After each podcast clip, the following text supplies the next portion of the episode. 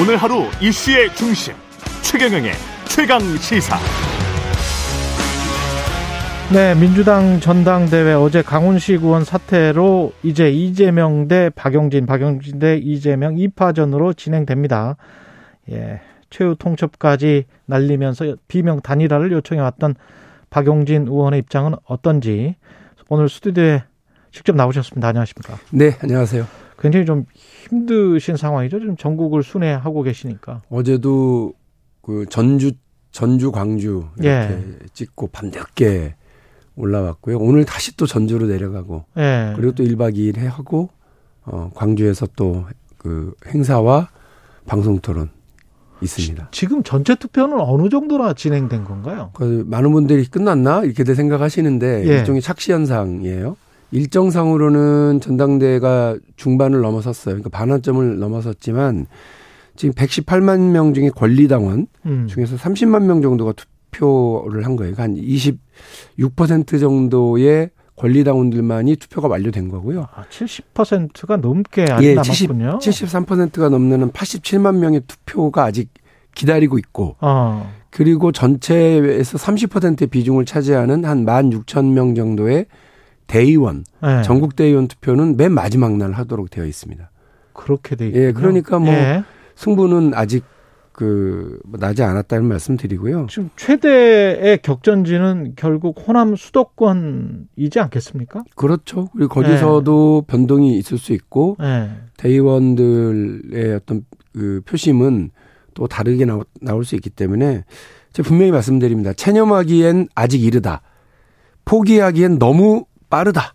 아, 어. 그러니까 민주당을 포기하지 말아 달라는 말씀 드리고요. 예. 투표율이 많이 낮아서도 걱정이기도 하고 이게 일종의 그 절망적 체념이거든요. 음. 아, 이렇게 되면 안 되는데 하면서도 이렇게 되고 있나 보다라고 하는 착시 현상들을 보고 계시는 거라서 어 우리 권리당원 분들 그리고 우리 대의원 분들이 내가 내가 의지를 가지고 민주당의 변화를 만들어내겠다고 하면 할 수 있다. 음. 이 말씀 분명하게 다시 드립니다. 지금보다 얼마나 많이 더 줄일 수 있을까요? 그 호남 수도권에서 어떻게 생각하세요? 그 권리당원들 안에서 박용진에게 그 그렇게 유리하지 않을 거다. 왜냐하면 음. 권리당원들 안에서도 어떤 팬덤이 형성되거나 강력한 지지층이 있는 분들이 더 적극적으로 투표를 하는 게 당연하기 때문에요. 예. 어, 그러나 그럼에도 불구하고 그 이제 호남과 수도권에서 이대로 그냥 이렇게 가버리는 거, 뭐 8대 2, 뭐 혹은 7대 3 음. 이렇게 구도가 만들어지는 것이 민주당의 어떤 균형감을 보여주는 데에서도 문제가 있고 또 이후에 당을 끌어가는 데 있어서도 당선된 사람으로서 부담을 갖는 구도거든요. 음. 일방적인 구도가 이 부분에 대한 어떤 균형 감각을 찾으려고 하는 당원들의 의지가 많이 반영될 거라고 생각합니다. 예. 강훈식 의원은 사퇴를 해버렸는데 연대를 안 한 이유는 뭘까요, 의원님이랑? 그건 잘 모르겠어요. 아, 어, 그러니까 어떤 통화나 뭐, 이야기는 안 하셨어요? 저희가 중간에? 처음에 단일화 관련해서 최종적 단일화 이루기 위해서 노력한다고 했고요. 그러기 음. 위해서 어, 비전과 같이 경쟁을 열심히 한다고 했고 토론회를 통해서 박용진이 해왔던 유치원 3법 재벌개혁, 현대자동차 리콜 이런 등등이 강훈식이 말하는 쓸모있는 정치와 맞다 있다 이런 것도 음. 이미 확인을 여러 차례 했고 그래서 어 저는 뭐 요구를 하고 방식에 대해서도 위임하고 하고 이제 기다리고 있었던 건데 예. 결과는 그렇습니다. 그러나 뭐 정치인이 자기 선택에 대해서 하고 나중에 책임지면 되는 거니까 그걸 가지고 제가 뭐라고 그럴 생각은 없고요. 음. 다만 어 저희가 원하든 원하지 않든 간에 이른바 97세대라고 하는 호명이 있었어요. 어, 각각 살아온 길도 다르고 생각하는 바도 다르지만 아, 이 세대가 그래도 민주당의 변화와 새로운 비전을 만들어내는데 역할을 해줄 것을 기대하고 있었던 그 호명에 응하는 방식으로 우리가 움직였던 건 사실인데 음. 어, 지금 그 강훈식 후보하고 저하고 단일화가 단순히 무슨 반명 단일화를 요구했던 건 저는 아니라고 봐요. 음. 어, 그런 97세대라고 하는 호명에 그 응하고 완결성을 갖기 위해서 그 어떤 움직임이 있었을 있어야 된다고 생각을 했거든요. 예. 그래서 비전과 같이 또 이 반명을 넘어서는 민주당의 새로운 그 어떤 그 루트를 좀 찾아보려고 애를 많이 쓰고 있었는데 이제 그 루트를 찾는 것을 제가 해야 할 것 같고 이후에도 97세대에게 요구됐었던 새로운 민주당의 10년에 대한 설계도를 그리는 것도 제 역할인 것 같습니다. 제가 그 부분에 대해서 더 무게 있게 어, 무게감을 느끼면서 가겠습니다. 어깨가 많이 무겁습니다. 근데 지금 이제 반명 단일화는 아니다 이렇게 말씀을 하셨는데 또 모두에는 민주당을 포기하면 안 된다. 음, 음. 이렇게 너무 one side로 가면 안 된다. 이렇게 말씀을 하셨기 때문에 그 말씀에는 이재명을 선택을 하면 그러면 민주당을 포기하게 되는 것이다. 이런 또 뉘앙스가 담겨 있단 말이죠. 이제 그러니까 아니 투표를 하지 않는 것이 민주당에 대한 포기다 저는 이렇게 말씀을 아, 드리는 그런. 의미였어. 예, 예. 그러니까 투표율을 더 독려하는 그런 의미였군요. 그, 그리고 예. 그 선거라고 하는 게 그 제가 저분보다 낫습니다. 이거를 잘 설명하는 구조이기 음. 때문에 음. 그걸 반명으로 뭐 표기를 하든 뭘로 하든 혹은 그 비전과 같이 경쟁으로 표기를 하든 뭘로 하든 간에 어쨌든 상대 후보에 대한 비판과 비교를 하는 과정일 수밖에 없어요. 예. 예. 이제 그 부분을 가지고서 그 프레임에 갇혀서는 안 된다라고 얘기하는 것만으로는 너무 부족하고 아. 저는 말씀드린 것처럼 이번 선거의 결과와 무관하게 민주당에는 새로운 세대, 새로운 10년을 책임질 리더십을 어떻게 구축할 거냐에 음. 대한 되게 중대한 과제가 있고 이 문제를 풀지 못하면 민주당은 향후 10년 동안 상당히 곤란할 거다. 어려운 지경에 빠질 거다. 이런 생각이 들어서요. 음. 그 막중한 책임감을 가지고 어, 이번 선거를 임하고 있고 또 이번 선거 이후에도 그 역할에 대한 박용진의 노력은 계속 될 거다. 이 말씀 드립니다. 그럼 이렇게 여쭤볼게요. 어떤 점에서 이재명 의원보다 비교 우위에 있다. 박용진 의원이 그렇게 생각을 하십니까? 앞으로 어떻게 하겠다고 하는 얘기는 별 의미가 없죠. 왜냐하면 음. 그건 그냥 자기의 계획일 뿐이니까. 예. 해왔던 것들을 보시면 알죠. 아까 말씀드린 것처럼 유치원 3법 우리 교육계의 엄청난 카르텔 아닙니까? 네. 여기와 맞서서 1년 4개월 동안 버티고 결국은 법을 개정시켰고 어, 금융실명법이 있었으나 돈 있고 힘 있고 빽 있는 사람들 특히 이건희 회장의 차명 계좌와 음. 같은 검은 돈에는 그 세금을 부과하지 못했었거든요.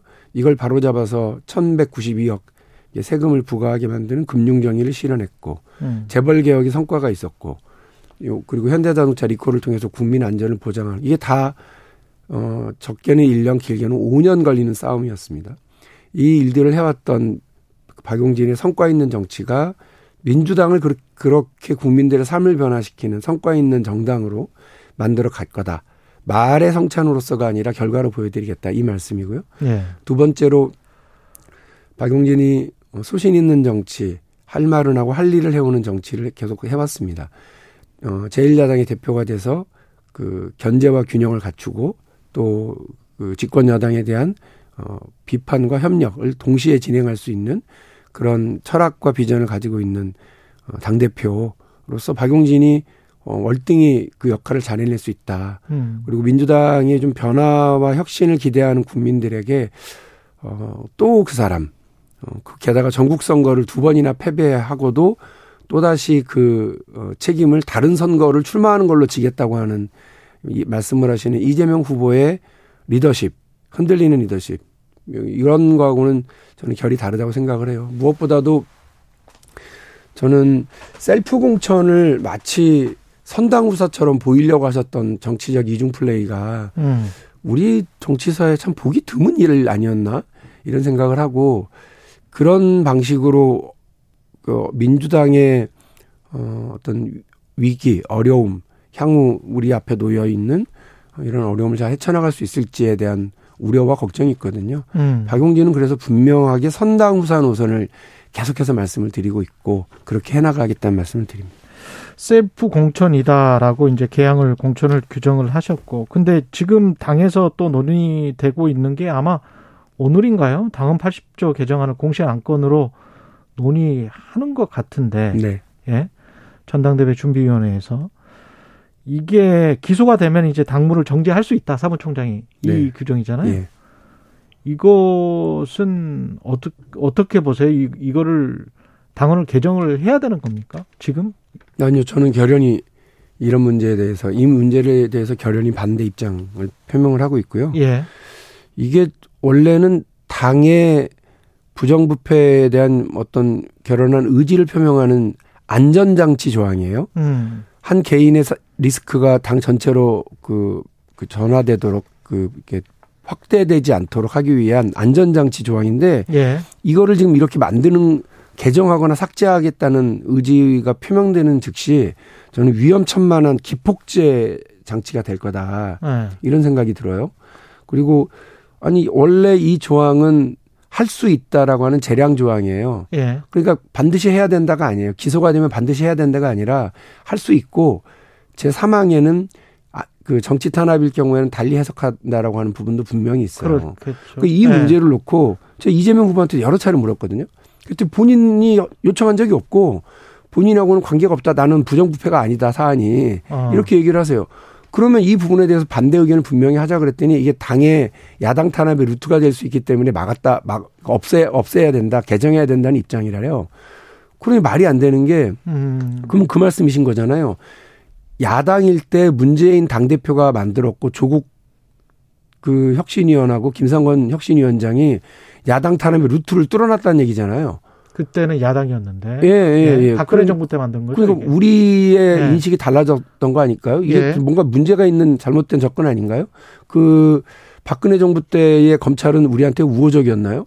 그러지 않았잖아요. 음. 근데 왜 이제 와서 이 조항을 바꿔야 된다고 하는지 모르겠다. 그러니까 이러니까 제가 긁어부스름 논란이 될 거고 또 자충수라는 악수 중에 악수. 음. 자충수를 지금 정치적 작충수를 놓고 있는 거 아니냐 음. 이런 비판의 말씀을 드리는 거거든요.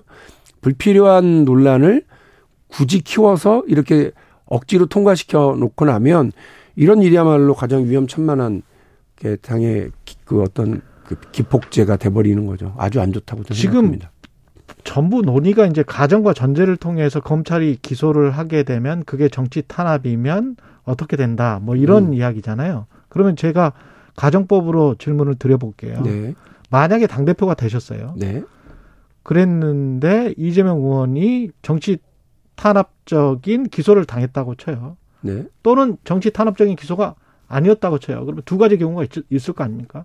그때 또 국민 여론이 있을 것이고 어떻게 판단을 해야 되고 그 윤리심판원의 그 저기 판단을 할 건지 말 건지를 네. 사무총장이 하도록 제가 할 건지 말 건지 네. 이것도 저와 지도부의 사실상의 판단 영역이에요. 네.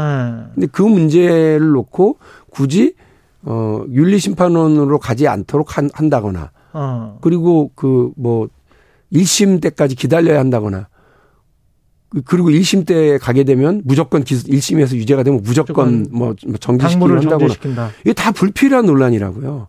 그냥 지금 그대로 놔두면 된다. 지금 그렇게 놔두면 돼요. 그러니까 문재인 당 대표가 예. 괜히 우리 당내에 이른바 그, 저, 이렇게 그 야당 탄압의 루트를 만들었다고 하는 주장도 말이 되지 않는 주장이고 예. 그 이게 누군가를 위해서 그, 한 개인을 위한 거다. 그래서 이재명 후보를 위한 법을 개정하는 거다. 그래서 저는 위인설법이다 그렇게 얘기했더니 위명설법이다 이렇게 저 김종민 의원은 얘기하시더라고요. 네. 그 표현이 맞다고 봐요. 만일에 이재명 후보는 본인은 난 아니다라고 얘기하지만 음. 그걸 청원하는 청원 당원들이나 엄호하는 분들이나 또 전당대회 나온 최고위원들 중에 일부는 이거 명확하게 얘기하더라고요. 뭐 동지에게 왜 칼을 들이미냐 이렇게 얘기하는데 칼을 들이미는 게 아니라 당 전체에 방패를 잘 견격이 지키자는 말씀인데 음. 이상한 논리로 그것을 반드시 개정해야 될 것처럼 얘기들 하시더라고요. 틀렸습니다. 지금 당 당헌을 그대로 지키는 것이 당을 위해서나 우리 당의 뭐 다른 의원들이나 정치인들 혹은 이재명 어, 후보를 위해서도 훨씬 나은 상황이지 음. 이거를 개정하는 것 자체가 엄청난 괜한 논란을 만드는 거고 자충수를 통해서 우리 스스로에게 더 나쁜 일을 쌓아놓는 어, 그 되게 안 좋은 정치적인 선택이다라고 저 분명히 다시 말씀드리고요. 국민 여론은 그렇게 좋지 않을 것이다. 만약에 네. 개정을 하면. 그렇죠. 이걸 개정하고 만일에 이재명 후보가 당대표가 되고 이게 개정이 된, 된 채로 갔다. 국민들은 다 기억하세요. 우리는 그때 어, 상황 논리에 따라서 소탐 대실했잖아요. 그래서 위성정당도 만들고 당원을 개정, 당원 당규를 개정해서 서울시장과 부산시장, 부산시장. 후보도 또 냈잖아요. 예. 그때도 당원들이 투표를 통해서 그 개정을 했잖아요. 예. 근데 그렇게 한 결과가 지금 이 상황인 거예요. 서울은 완전히 험지로 돌아섰고요. 그리고 부산, 울산, 경, 경남 지역의 모든 단체장들이 그 남해를 남해 군수를 제외하고는 다 떨어졌고요. 음. 그리고 그 지역구에 출마했던 부산의 그 우리 저 시의원님 후보들은 재선에 성공하신 분이 아무도 없습니다. 음. 이런 참혹한 상황을 지금 만들어 놓고도 또 당원 개정을 민심에 반해서 그리고 내, 내부에서 논란, 내부에서 논쟁도 제대로 충분히 하지 않고 수기 없이 이렇게 토론 없이 가는 것에 대해서 저는 정말 우려스럽습니다. 그래서 결연히 반대한다는 말씀드립니다. 이재명 의원은 부인하지만 이재명 의원의 의중이 담겨 있기 때문에 권리 당원들이 저렇게 적극적이다라고 생각을 하시는 거예요? 거꾸로일 수도 있어요. 거꾸로일 수도 예, 있다. 예, 예. 그 권리당원들이 저렇게 얘기하니까 이재명 의원도 그냥 나몰라라 이렇게 손 놓고 있을 수 있지만 음. 이 그, 그, 최 기자가 물어보셨던 음. 그 질문이나 제가 말씀드리는 이 상황이 이재명이 원하든 원하지 않든 그리고 이재명 의원이 따라가든 주도하든 음. 어찌됐든 간에 이 결과는 이재명 후보에게 아주 안 좋은 결과를 낳을 거기 때문에 오히려 아. 제가 어, 이거 이렇게 무책임하게 둬서는 안 된다. 책임있게 행동하자고 여러 차례 방송 토론과 합동 연사를 통해서 얘기를 했지만 이재명 후보는 그냥 어, 이렇게 방치하거나 혹은 이거를 그냥 즐기는 방식으로 보고 있는 것 같은데요. 위험천만한 일입니다. 음. 다시 한번 말씀드리는데 박용진이 누구를 겨냥해서 이 문제에 대해서 개정을 찬반을 하는 것이 아니라 정확하게 말씀드리자면 위성정당 만들었을 때와 그리고 부산시장, 서울시장 어, 당, 원 당규 개정해서 재보궐선거에 냈었던 그 상황처럼 국민들이 지켜보고 있고 다 기억하고 있고 이 부분에 대한 그 최종적인 민주당에 대한 판단의 기준으로 삼으실 가능성이 상당히 높아요. 음. 이렇게 하는 거 아닙니다. 근데 지금까지 물론 이제 아까 모두에 아직 뭐 한 70% 정도가 남았다. 권리 당원도 70% 이상이 남았다라고 말씀을 하셨지만 초반은 거의 압도적이란 말이죠. 네. 왜 그렇다고 보세요? 어, 아마 우리 당원들 중에서 적극적인 투표층들 중에 뭐 이재명 후보에 대한 어, 이 지지의 강도가 부, 분명하신 분들이 더 적극적으로 하시는 것 같아요. 그리고 음. 어, 뭐 제가 처음에 말씀드렸습니다만 어대명이라고 하는 절망적 체념 이런 부분들 때문에 비판적이거나 견제해야 된다고 생각하시는 분들은 투표에 참여에 좀뭐 소극적인 것도 있는 것 같고요. 예. 그리고 뭐 박용진과 광운식 또 경쟁자가 부족했던 면도 분명히 뭐 작동할 거라고 생각을 합니다만 이제 아직도 많이 남아 있고요. 이제 1대1 대결 아닙니까? 네. 토론을 하더라도 이제 이재명 후보가 피하거나 숨을 곳은 없게 없게 됐고 음. 어 저하고 1대1로 토론하고 그리고 구도도 분명해졌기 때문에 저는 뭐 다르게 움직여 나갈 수 있을 거라고 생각을 합니다. 어, 당원 개정과 관련해서도 뭐 압도적으로 몇만 명이 막 7만 명이 넘어서는 사람이 청원에 동참하고 찬성을 하는 거, 또 당내에서도 그 좀 그 의원들이 많은 반대를 하지 않고도 그냥 이렇게 가고 있는 거, 이 분명한 어떤 뭐 대세론, 체념 이런 것들이 있는 거는 같습니다만 3당 합당을 결정하는 중앙위원회 자리에서 토론해야 된다, 이 있다, 이렇게 그냥 형식적으로 넘어가서는 안 된다고 했던 노무현의 결기가 필요한 때라고 저는 생각합니다. 예. 제가 그렇게 하겠습니다. 마지막으로 취임 100일 윤석열 대통령 맞이하게 되고 이준석 당 대표 전 당 대표라고 해야 되겠네요. 그 기자회견을 했, 했는데 어떻게 보십니까 지금 집권 여당의 상황은? 아니 저는 집권 여당이 저렇게 엉망진창으로 가고 불안하게 가고 이전 투구로 가니까 오히려 민주당 안에서 혁신하고 변화하려고 하는 움직임이 더 둔화되는 것 같아요. 그리고 아. 그래서 제가 여러 차례 말씀을 드렸는데 방심하면 죽는다. 그 민심이라고 하는 이름의 국민이 기다리는 식당이 있어요. 음. 그 식당에 들어가려면 옷이 좀 깨끗해야 되잖아요. 우리는 오물이 묻은 냄새나는 옷으로는 들어갈 수 없거든요. 음. 저기가 더 묻어 있으니까 막 깔깔거리고 지금 우리가 웃고 있는 거 느낌인데 저기는 집권 여당이에요. 옷이 여러 벌이에요. 갈아입고 그 식당에 들어가서 다음 총선에서 우리가 잘 할게 하라고 음. 인사할 수 있는데 우리는 단벌 신사 야당 아닙니까? 그러니까 이 옷을 빨아 입고 깨끗하게 해서 냄새나는 오물을 치우고 들어가야 되는데 지금 우리가 혹시라도 방심하면 큰일이다. 전당대회에서도 아 이대로 그냥 우리 하면 된다라고 생각하는 것도 어, 방심하는 거다. 그래서 저는 우리가 더 긴장하고 혁신하지 않으면 국민께서 기다리는 민심이란 이름의 식당에 들어갈 수 없습니다. 예, 여기까지 듣겠습니다. 더불어민주당 당대표 출마한 박용진 의원이었습니다. 고맙습니다. 감사합니다.